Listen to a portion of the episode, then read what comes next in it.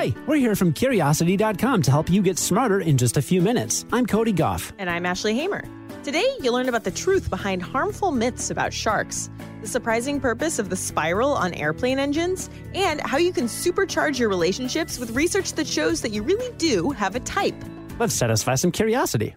Shark Week is here, and while sharks are pretty cool predators, they fall prey to a few myths that don't really do them any favors.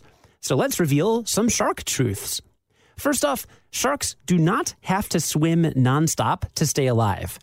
Some fish breathe using what's called ram ventilation.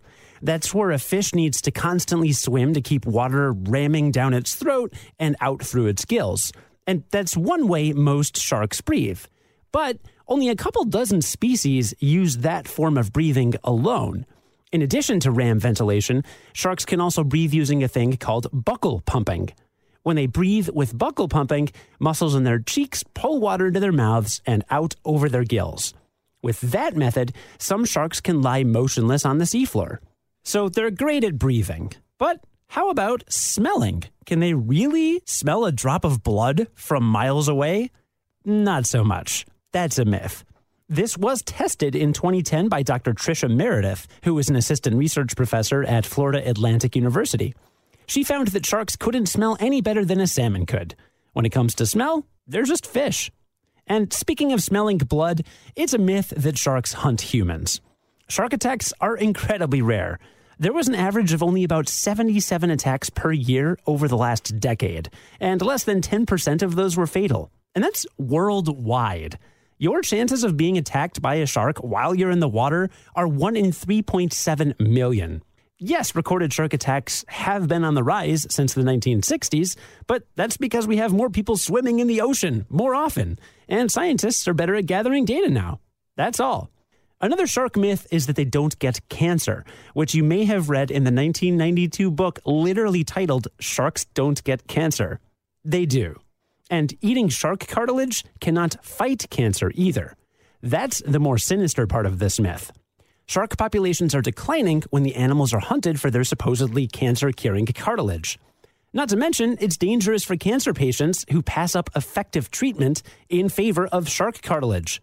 Don't do that. And if you want to combat overfishing, maybe pass on that next bowl of shark fin soup too. In 2012, researchers found that some shark fin soup served here in the United States contained the fins from endangered species like scalloped hammerheads, smooth hammerheads, school sharks, and spiny dogfish. Americans who eat shark's fin soup may be eating an endangered species without knowing it. So, to celebrate sharks, just maybe watch Jaws again.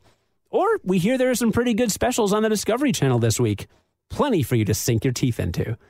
If you've ever traveled on a commercial plane, you've probably noticed the spiral shape on the nose cone of the airplane engines. No, that's not there for decoration, although that would be super fun. But you might be surprised to know what it is there for.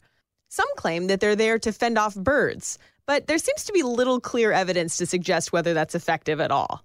No, the real reason that spiral is there is to alert the ground crew as to when the engines are spinning. Think about a ceiling fan. Even though its blades are perfectly visible at rest, when you turn it on, they become a seemingly motionless blur. The same thing happens to engine turbines. Even at low rotation rates, it can be hard to tell whether they're moving or not. At higher speeds, all visible movement stops and they turn into a dark and dangerous black hole. But that spiral turns into a bright white flicker that's easy to spot. You'd think crews could just, you know, hear the engines and use their ears to tell whether the engines are running. It's not like airplane engines just purr like a low powered box fan. But there are a few reasons this option doesn't really work. According to KLM Royal Dutch Airlines, there could be several engines running at once near ground crew. Plus, they wear hearing protection, so it's not always obvious which airplane is running and which isn't. Knowing one from the other is literally a matter of life and death. For example, a Boeing 787 Dreamliner has a hazard area of 15 feet around its engine. That's because if you get any closer to the engine when it's running, you could be sucked into the deadly blades, which has actually happened in the past. So, that fun little spiral, it's literally saving lives. Think about that next time you're staring out the airport window waiting to board your plane. A new study suggests you really do have a type And that's not necessarily a bad thing. You're definitely not alone in this, and you might even be able to use it to your advantage. The study was published last month in Proceedings of the National Academy of Sciences, and it used data from the German Family Panel Study. That's a nine year exploration of couple and family dynamics involving thousands of teenagers, young adults, and middle aged participants. The data included personality assessments ranking participants' big five personality traits, as in openness, conscientiousness, extroversion, agreeableness, and neuroticism. The study found significant consistency between the participants' current partners and their past partners. And it also found that a participant's current significant other often described him or herself in the same way as the participant's previous partners.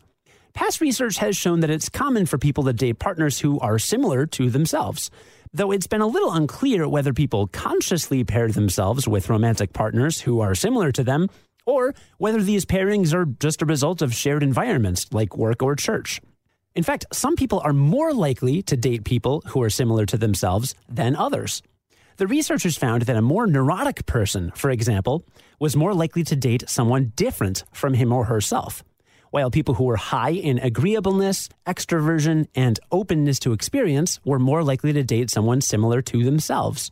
At the same time, the romantic partners of those high in extroversion and openness to experience were less similar to each other, meaning that people with these personality traits were less likely to have a type.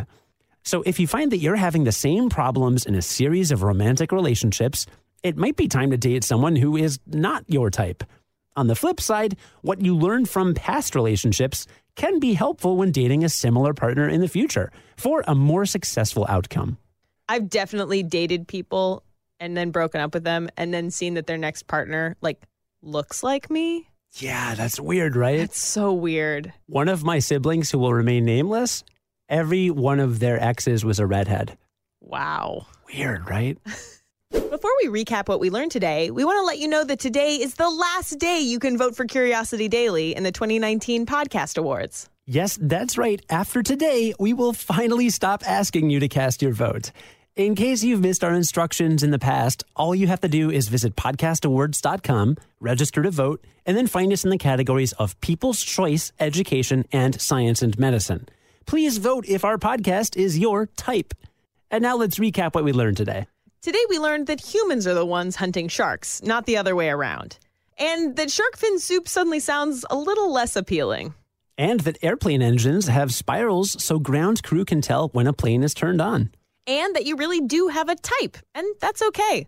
It just means your past relationships were all a learning experience. That airplane spiral thing reminds me of how some electric cars are being installed with noisemakers. Yeah. So you can hear them. We have an article on that. Oh! Read more on curiosity.com. Yep. Join us again tomorrow to learn something new in just a few minutes. I'm Ashley Hamer. And I'm Cody Gough. Stay curious.